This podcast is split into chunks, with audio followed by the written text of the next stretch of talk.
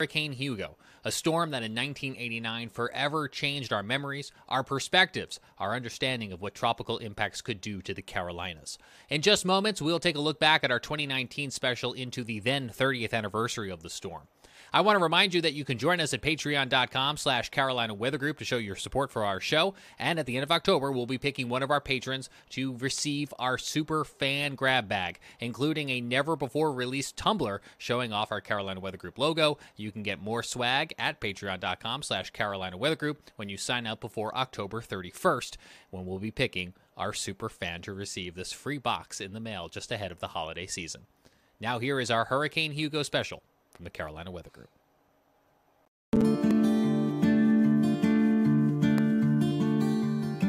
We knew it was coming, but we just had no idea that it would be like this. It was a rough night, but we didn't know how bad the devastation was until we went out the next morning and the trees were all down. We stayed outside in the hurricane for 2.5 to 3 hours on that sofa. This used to be a road here at Folly Beach, and over there was the Atlantic House restaurant, which was a landmark for tourists, visitors, and the residents. About 80% of the homes along Folly Beach have been destroyed. Parts of the popular resort look more like East Beirut rather than the sun-fun city. Saturday morning, armed National Guardsmen patrolled streets and beaches, discouraging sightseers and potential looters. And on the shelves, there are boxes of oatmeal and spices, and hanging on the wall, there's some cups. It's real weird. Will you rebuild? At this point, I don't know. One of the most dramatic sights was this sailboat tossed into the middle of the road near Charleston Marina. It was like a scene from a war movie. And the losses have just been far above what we anticipated even after the storm. I mean, driving around looking at it, we knew it was bad, but we had no idea it was as bad as it is. Good evening and welcome to a special edition of the Carolina Weather Group. I'm James Brierton in Charlotte.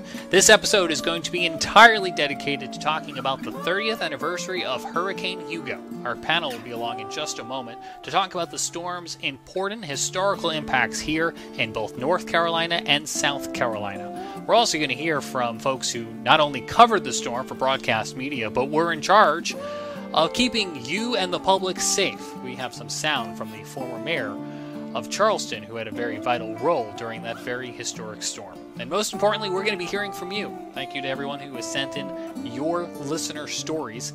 And as you watch this broadcast tonight and have not yet done that so already, we encourage you to comment on our live feed, or you can always find a way to send us a voice message on our podcast feed. Just check us out on your favorite podcast app and look for that link to send us a voice message. Now, without further ado, let's bring in panelist Tim Pounds. He's in North Augusta tonight, and he starts us off with a historic look back on Hurricane Hugo. Tim, good evening. Good evening, James. Well, 30 years ago, around midnight on September 22nd, Hurricane Hugo made landfall just north of Charleston, South Carolina at Sullivan's Island. As a Category 4 storm with estimated maximum winds near 140 miles an hour and a minimum central pressure of 934 millibars, Hugo produced tremendous wind and storm surge damage along the coast and hurricane-forced wind gusts several hundred miles inland into western North Carolina. The highest storm tide heights ever recorded along the eastern United States coast occurred around Bulls Bay at Cape Romain. And at the time, Hugo was the nation's costliest hurricane on record in terms of damages, with around $7 billion. Unfortunately, 49 deaths were directly attributed to the storm, 26 of which occurred in the U.S., Puerto Rico, and the U.S. Virgin Islands. And now let's jump over to Scotty Powell, who's going to give us a look back at some of the regional impacts of Hurricane Hugo. Thanks, Tim. Good evening to everyone.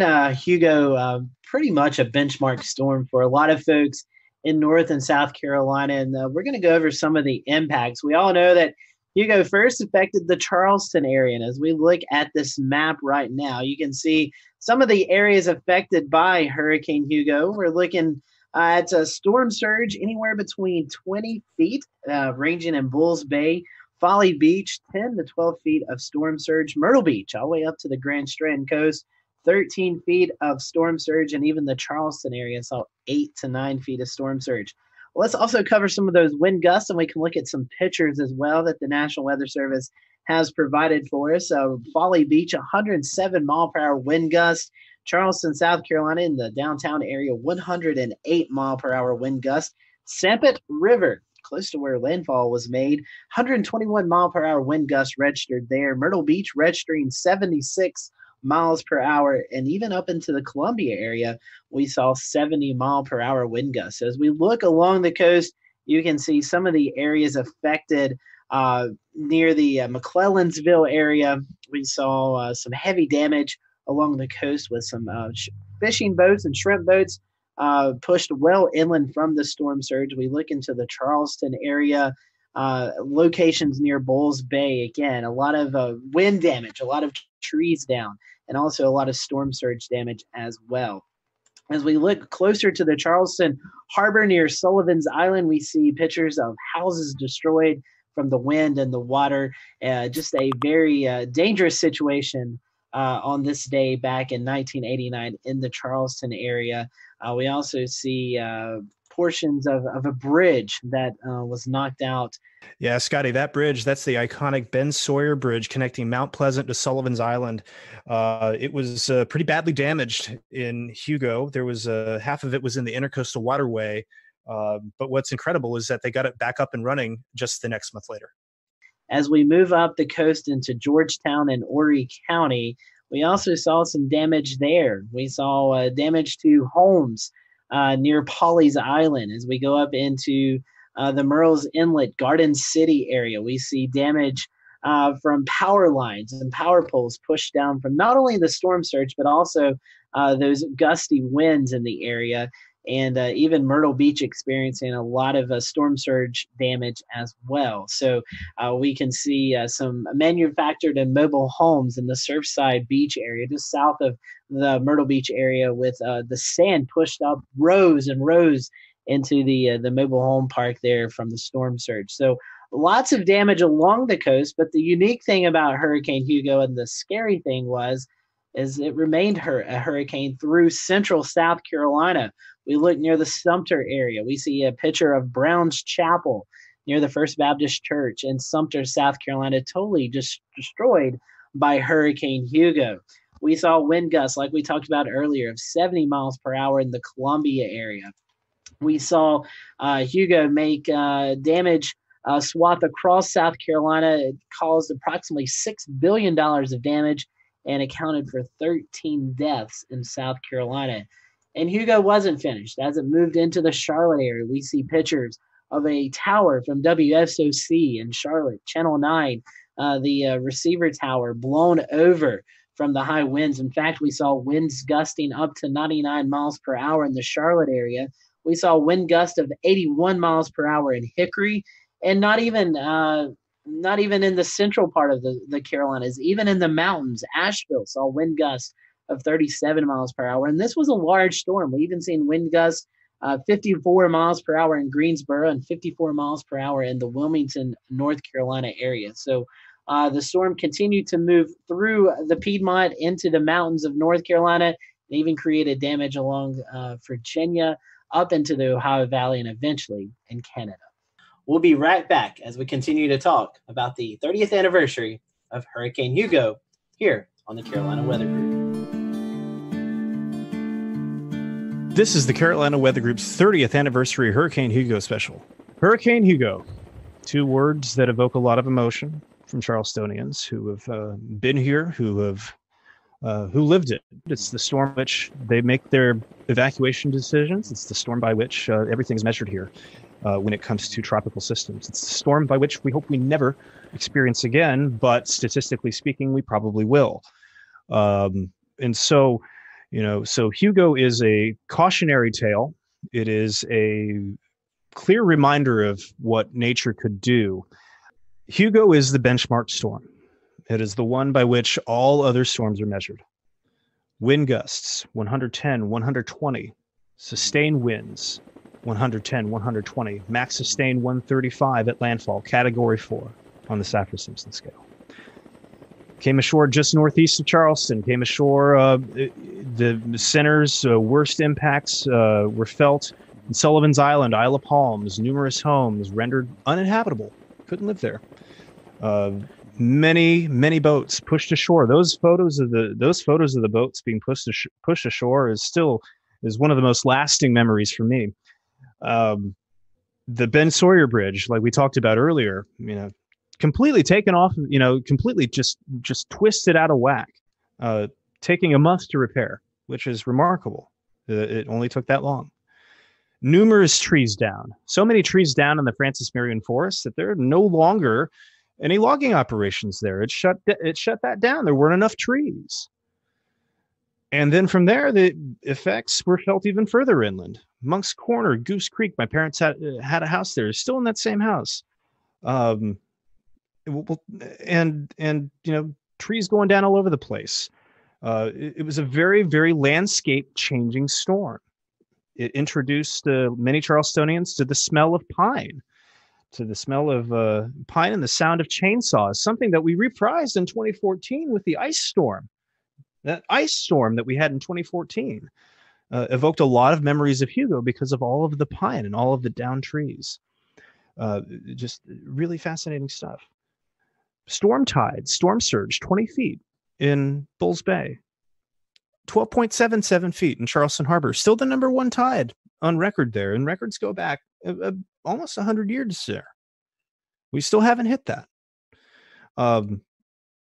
Fortunately, there wasn't as much rainfall with it here as there could have been. All the rainfall was actually on the west side of the storm. You take a look at some of the estimates there, and you see that Edisto got 10 inches of rain, but that was on the west side of the storm. And the storm was moving fast. So imagine if it had been one of these storms that had brought this kind of tide and it brought all that and it stalled out. It is amazing to think that Hurricane Hugo could have been worse, but yet it could have. So with all that said, it is the storm by which everybody measures. It is the storm by which people make those evacuation decisions. And we've got some sound here from former Mayor Joe Riley, who was the mayor until not long ago. He was here in 89, and he was here right up through 2013, 2014. And he talks about the importance of getting out of town when one of these monster storms is approaching. The most important thing for a mayor to do is evacuate his citizens, because hurricanes kill through storm surge more than anything else. Getting your citizens to evacuate is difficult because people don't want to leave. And you have to thread the needle between panic and fear. I called my senior staff, department heads, staff members together, and told them that we should see this as an opportunity. And they looked at me a little odd. And I said, it's an opportunity because if this hurricane comes our way, then we will have the chance to serve our citizens when they need us more than they've ever needed us before. Now, in this next clip, you're going to hear from Rob Fowler. He was here on the Carolina Weather Group 5 years ago, talking the 25th anniversary of Hugo, and talking about some of the aftermath that he saw, the initial reaction he had to the aftermath. Take a listen. Because when you walked outside that next morning, and you saw the tree damage, you saw the light poles down, you saw those big old interstate signs that tell you the mileage from one point to the other, or take this exit, cut in half or fold in half like you would take a piece of bread and fold it in half. That kind of gave you an indication of the power of storm. So I think all of us thought we didn't have anything when we were back home. Now, in this next clip, we're going to hear from Rob Fowler about his personal experiences and some of the stories he heard that came out of Hugo. I'll never forget probably the one story I tell quite often that usually gets a chuckle. We lived in a neighborhood in Mount Pleasant, and we were lucky enough to have a neighbor who runs a seafood place in Mount Pleasant, and he knew that his place wasn't probably going to be there, so we took all of his inventory, and he put it in one of those refrigerated trucks and parked it across the street in our neighborhood. So after the hurricane came and went, he opened the back of the truck, and we had cookouts. We were eating lobster and steak and shrimp, and we were really chowing down. Well, as I mentioned earlier, my wife evacuated pregnant with her, and so she wasn't there, but when she came back at one of these cookouts, one of our neighbors who stayed in the house across the street, they came up to us and said, Rob, we've decided that we made a decision about evacuation. I said, what's that? They said the next time we see the weatherman's wife leave town, we're out of here. So, Jared, thanks so much. We're going to go a little bit further north now to Myrtle Beach. Previously on this program, we had meteorologist Tom Sorrells, who at the time was an up-and-coming meteorologist in Myrtle Beach. He now works in Orlando, Florida, a place where they are still not strangers to the hurricane. But in this experience, Tom was about to cover his very first hurricane. He was very excited, but he told us about the moment he realized he had a lot on his plate. We knew by Monday that maybe. We thought by Tuesday we might luck out. And then by late Tuesday, it was obvious, the modeling that we had the capacity for at the time. All the reports out of Miami from the Hurricane Center were not good. And so I was still 26-year-old me going, come to Papa. This is going to be fun. This is going to be great. And then Thursday, at about the 5 o'clock update, satellite technology where we could actually talk from a station like WPDE to Miami was still kind of new and cool for us. And so these, back in those days, the reports you'd see out of Miami were normally carried on the evening news, and then that gradually broke down from the evening news to local news. And so local news stations started doing that, and I've got copies or tape of me talking to Bob Shields, Bob Sheets, about, hey, Dr. Sheets, this thing has grown up even bigger. How big is it now? And he turns and looks straight in the camera at me and goes, well, it's a Category 4 now, Tom, and you in Myrtle Beach are dead direct in its sight. You're going to be the bullseye. And I'm like, oh. And that's the first time it was ever real to me. Yeah, Dr. Sheets looked at me and said, buddy, it's you. Now, of course, it did not make that turn. Right. And ground zero for the thing was the Francis Marion National Forest, Charleston. But we still got walloped with like a 14-foot storm surge, canopy damage, all kinds of bad stuff. I remember from that show, something that's really stuck with me from the impacts of Hugo and Myrtle Beach was just the storm surge there. Tom was telling us that it took days for Highway 17 and Ocean Boulevard to be bulldozed. They bulldozed all this sand from the storm surge off of the road. So although the wind and the rain was a big story, the storm surge was the major issue in South Carolina, or in the Grand Strand in the Myrtle Beach area. But the days and days it took to get all the sand off the road was kind of has always stuck in my mind of the major impacts in the Grand Strand area. Scotty, that's absolutely right. Hurricane Hugo had a huge impact in the Myrtle Beach area. In some ways, it could have been even worse there, believe it or not, if Hurricane Hugo had stuck to some of its earlier forecast where the landfall was much closer to the Myrtle Beach area. Coming up later in this program, our own Evan Fisher is going to talk about another what-if scenario. What would have happened if Hurricane Hugo had come ashore south of Charleston instead of north of Charleston? Certainly it was a very dangerous situation that played out in Charleston, but it could have been much worse if the storm was to the south. That would have put Charleston in an even more dangerous position with regards to the hurricane. We'll talk about that coming up. Continuing on now with our look back at what actually did play out, we'll move our focus a little bit further inland. Another clip from Tom Sorrells talks about what happened in Sumter, South Carolina, where the storm was continuing to wreak havoc, knocking out power, leaving people in the dark, and leaving them without information about what was happening around them when all of the televisions went dark. Tom talks about how folks turned to the good old reliable radio for information in this very desperate situation. Take a listen. One of the heroes of that storm, I mean, we all were working, but one of the heroes of that storm was a radio guy in Sumter, South Carolina, who was the voice of the storm for those folks in Sumter getting pummeled, and I can't remember his name. Yeah. But I did lots of, you know, you always do the recovery things. You go to a big horse show, and we honor Tom Sorrells and this guy from the radio station for being on all night with us, and he was a huge hero because as power went down, everyone grabbed radio, battery-operated radios, and they couldn't see us on television anymore, but they could still hear him. And I'll tell you, I don't know how was it with you guys, Tom, but one miracle happened, and the phone lines never went down.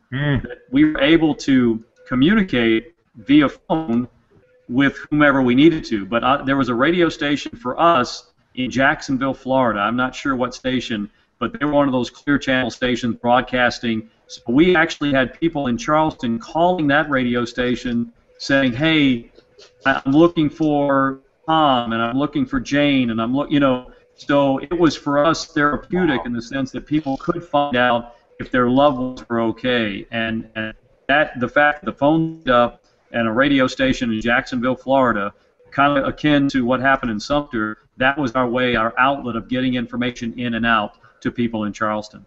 And from the Sumter area now, we head a little bit further north to talk about the impacts the storm still had as it came into western North Carolina, including in the Queen City. Scotty Powell picks it up from here. Scotty.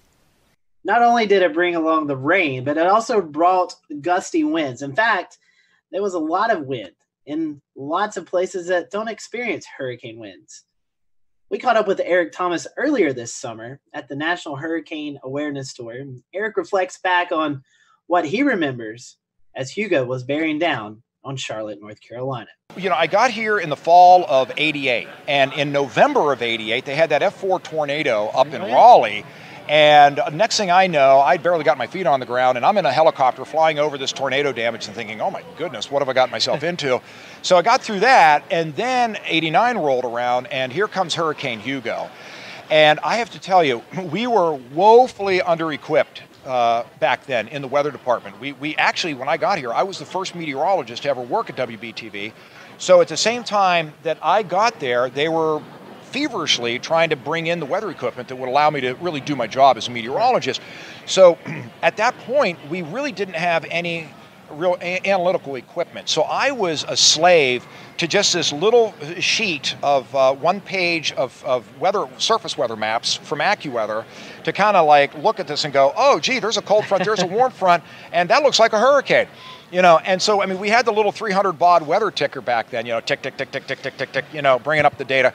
And so, but to their credit, you know, AccuWeather, as this storm was getting closer, you know, was letting us know, look, this thing has got a very fast forward speed. It was like coming into the coast at around 35, 40 miles per hour.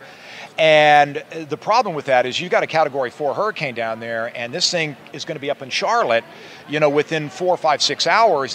That's not much time for a Cat 4 to spin down, is it? Right. And so we were warning people, look, this is going to be different than most of the coastal hurricanes in the past. And we were feverishly trying to tell people to tie everything down, get ready, this is not going to be good. Even with that, though, we had no idea that it was going to create the amount of destruction that it did. I remember when the first light came up, and I was there all night, and we looked out the windows out of the radio station that we have there, and my jaw just dropped because it seemed like there must have been 95, 100 pine trees that were just mowed down. It looked like Godzilla had come through. I mean, it was unbelievable. And then, of course, the rest is history. You know, we've always heard about how people were without power for 3 weeks. You hear the sounds of chainsaws buzzing in the air, you know, week after week. I remember when I was trying to get home that day, and it took me a long time to get home because of all the blocked roads, that, you know, the very first intersection that I came to right at the bottom of our hill, there was a National Guardsman there with his M16 machine gun, you know, in the intersection. And that's when it really hit me. I thought, you know, it feels like I am in a war zone here. And that's what it was, you know, with just the complete destruction of the infrastructure around Charlotte and all the trees down, the roads blocked, stores closed, nobody could get gas, you know, and it was just really intimidating, you know, to be a part of that as a citizen. And then after that, of course, you know, all the cleanup and the recovery began. Very unique story from Eric Thomas. We also caught up with Larry Sprinkle at the Charlotte Douglas International Airport for the Hurricane Awareness Tour. And Larry tells us about what it was like covering Hugo while on the air, broadcasting to the many folks watching as Hugo beared down on western North Carolina. And obviously, you know, this is going to my 35th year. I've seen and covered quite a few, but that one specifically impacted me directly because the morning that actually hit Charlotte, at the station we had a limited staff. We had two of us in the weather department, Steve Raleigh and myself, and just a nucleus of people to run the station. So there were maybe 12 people at the most in the station. So they decided to lock a camera down in the studio. So the meteorologist is on air with a lockdown camera. Steve was taking a break, and I think it was maybe 4:20-ish in the morning. We'd been outside, inside. We knew that the brunt of the storm was hitting, and I'll never forget the camera was like here in front of me, and off to my left is the main part of the studio. And so I'm talking, and I'm saying, we've had reports of wind gusts over 90 miles an hour near Shaw Air Force Base, winds over 70 miles an hour in Charlotte. And about that time, I could hear something off to my left, kind of a creaking sound. And then all of a sudden, I looked over, and about 500 pounds of ceiling came in right next to me. So the camera didn't pick it up, but I'm like this. The camera is here, but my eyes are like this. And part of the ceiling just caved in front of me. We've received gusts up to about 100 miles an hour at Shaw Air Force Base. I've been distracted because as a lot of people are experiencing, part of our ceiling just collapsed in here. This is a very serious system. Back to you guys in the newsroom. So I went back to our news anchor at the time, Rick Jackson. And so Rick goes, his camera's back on him, he goes, Larry, let me ask you a question. Larry was on his hands and knees crawling. Took me 2 seconds to get out of the studio. But yeah, what happened was we had a big tower next to the building, a 1,200-foot tower. The guy wires that came down, one snap, and about 1,000 pounds of it hit the roof. And so that pushed the ceiling into the studio. So I thought I was going to be the first weather guy to go in the act, but luckily I got that. But yeah, that's you know, you can't forget that. Absolutely, and obviously that hurricane was intense, but not just on the shore, but also inland places like Charlotte. Yeah. For our viewers that don't know, why exactly was it that those strong winds made it so far into the planet? I mean, I think that atmospherically you had everything in place it took. You had obviously a hurricane, category 4 hurricane off the coast of Charleston. You had a big area of high pressure off the coast of New England, area of low pressure in the Gulf of Mexico. Those steered that storm right across Charleston, right into the Midlands of South Carolina, making that turn more to the north, right over Charlotte, then right over Hickory, and then just on a beeline up the Ohio Valley. I mean, it was atmospherically things that you just don't see that often. So that was a very unique story from Larry Sprinkle, and one that I can only imagine covering Hugo as you have partial roof collapse of the studio. That just very unique story. James, you live in Charlotte, the city of trees, and I'm sure the devastation was real.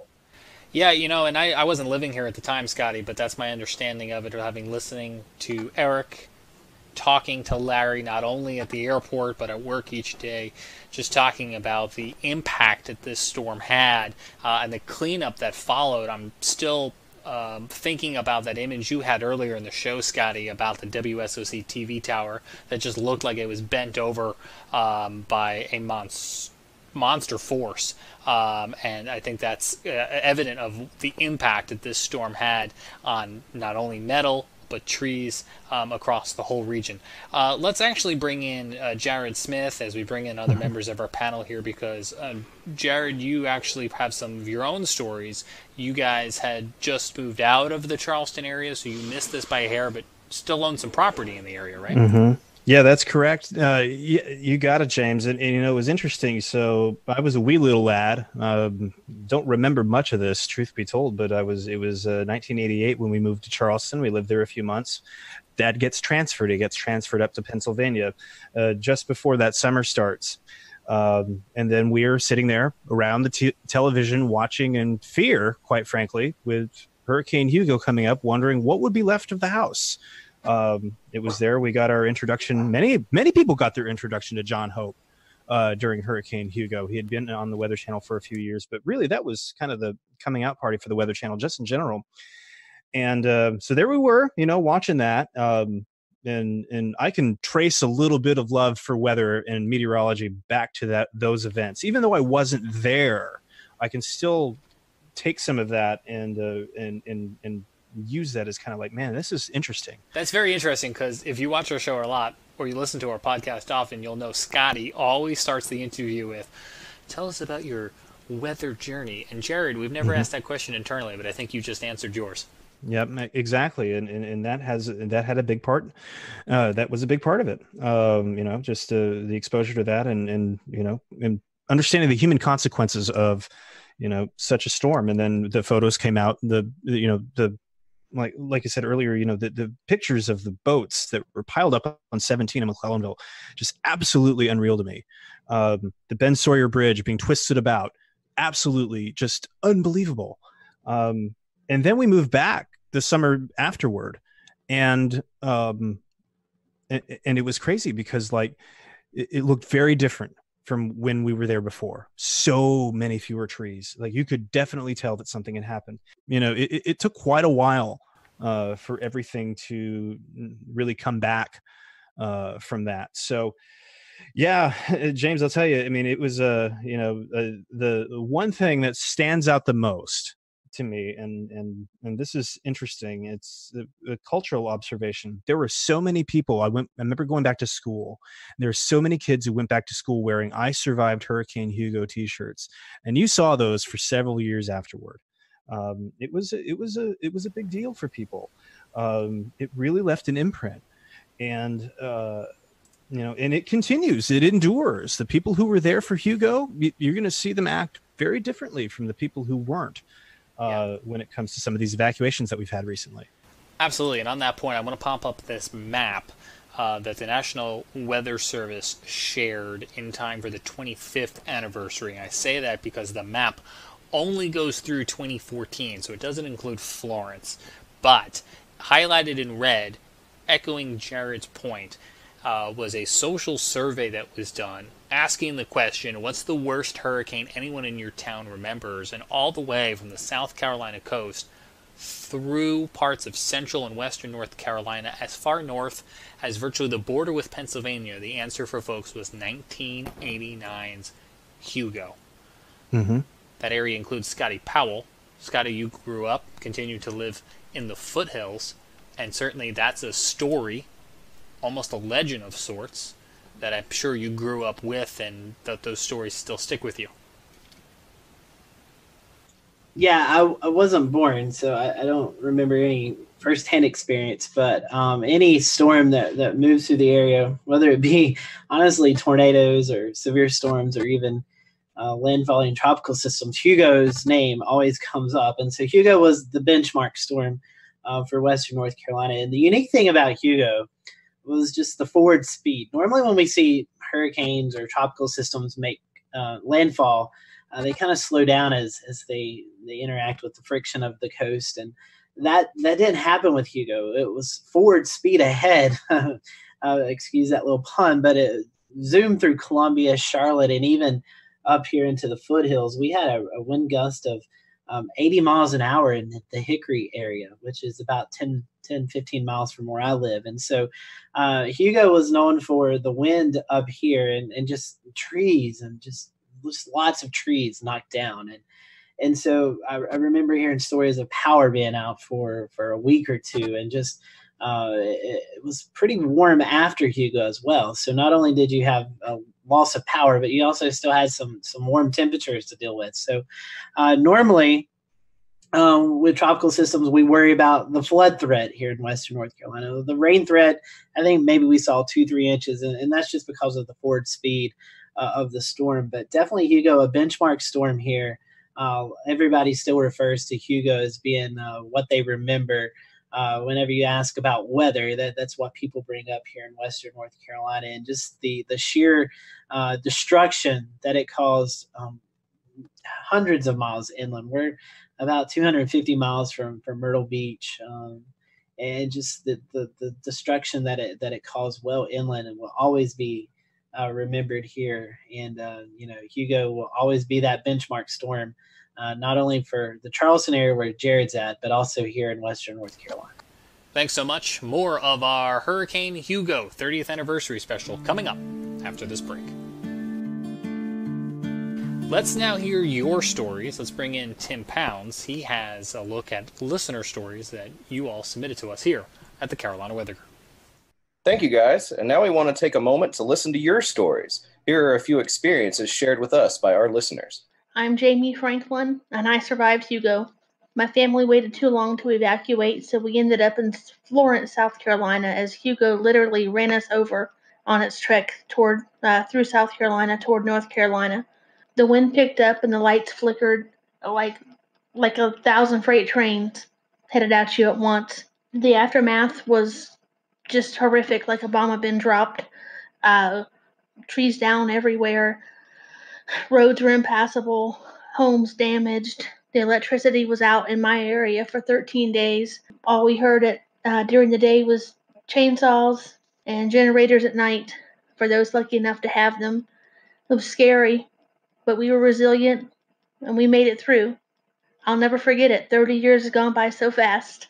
Hey, I'm Gene. I'm from northwestern Burke County in the Fish Hatchery Road area, and I remember Hurricane Hugo very well. I remember the night before sitting at the Red Lobster in Hickory telling my wife, no, don't worry, a hurricane's not going to hit Hickory or Morganton. But the next day we were made believers of that. And I can remember being at work at the fish hatchery and standing outside and feeling rain, wind-blown rain coming through the zipper of my state-issued rain jacket. And there's still time to send us your stories. Send us your story in the comments section below this video, or click the link in the description to leave us a voice message. Tim, that's absolutely right, and we would still love to hear folks. So even if you're listening to this podcast at a later time, just go ahead and scroll on down to that show description and look for that link to send us a voice message. We'd love to hear from you, and we'll certainly revisit more of those listener stories. All right, we told you earlier in the program we were going to talk about one of the what-if scenarios. What could have happened if Hurricane Hugo had come ashore to the south of Charleston instead of to the north of Charleston? Let's bring in Evan Fisher with a look at that perspective. Evan? Yeah, thanks, James. So, as we saw 30 years ago, Hugo did make landfall on the northern end of Isle of Palms, which is about 5 miles north of the city.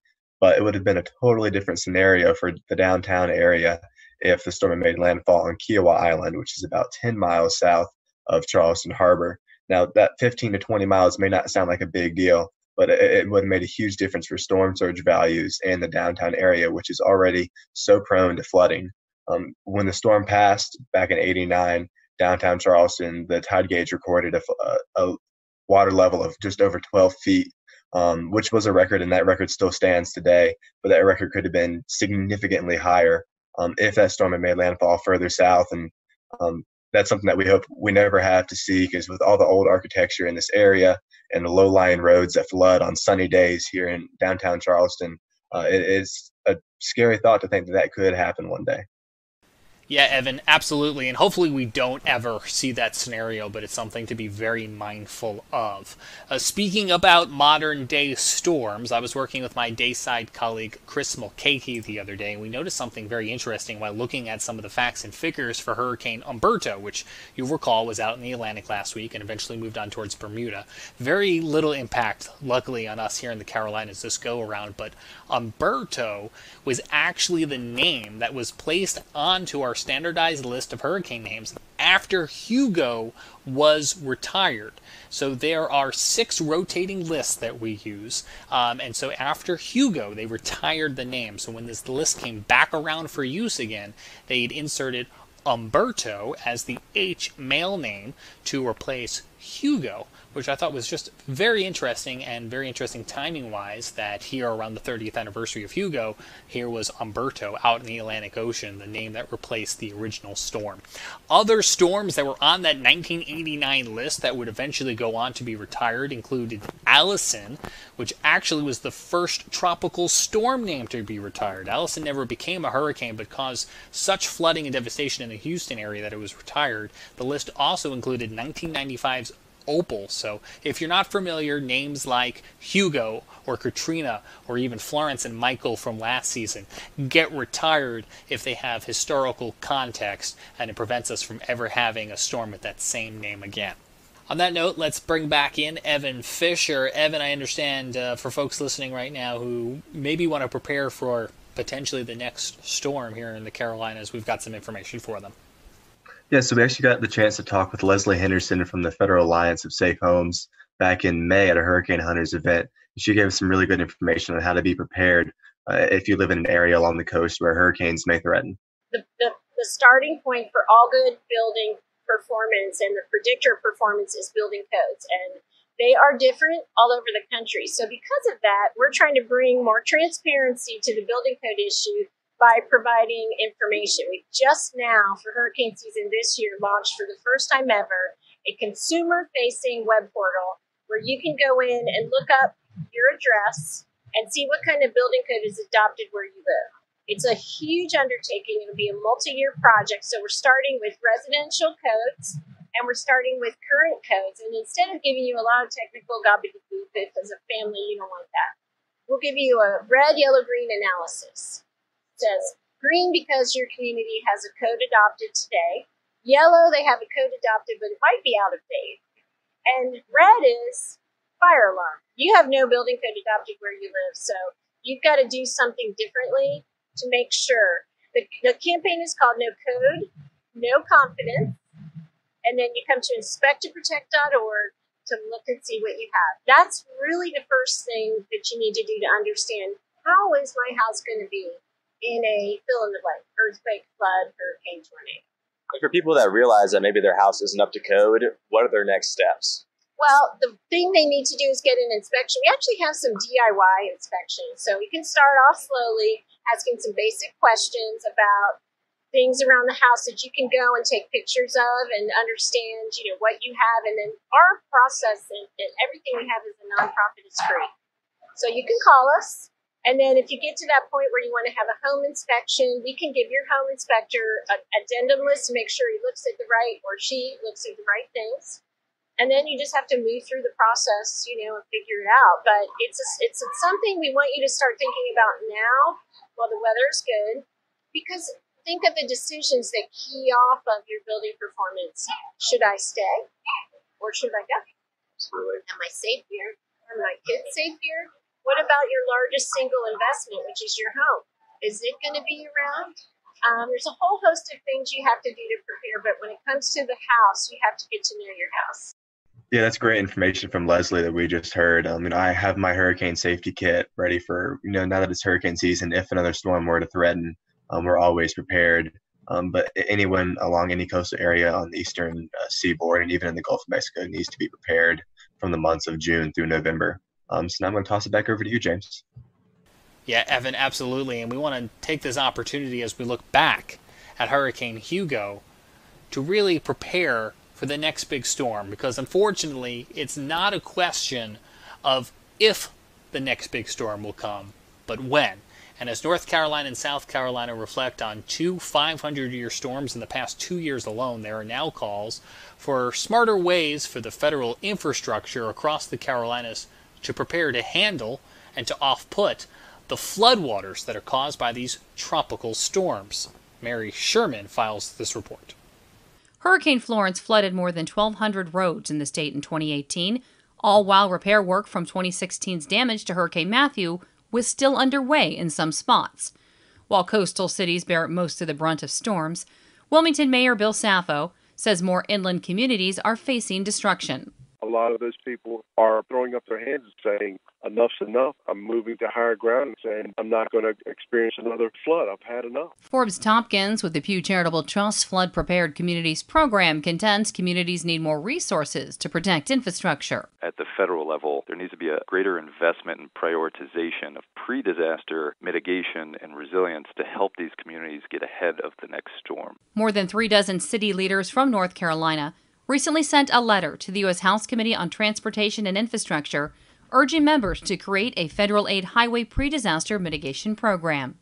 A Pew poll found 77% of Americans support a requirement that federally funded infrastructure in flood-prone areas be constructed to better withstand the impacts of flooding. And Tompkins encourages congressional leaders to better account for future flood risk as they work to modernize the country's infrastructure. Just to make sure that when we build something, we're doing it right the first time. Infrastructure is typically designed to last 40, 50, 60 plus years, so we need to account for risk throughout that design lifetime. Saffo adds that flood mitigation plans also should include larger stormwater ponds, upsized pipe infrastructure, and updated and expanded flood risk maps.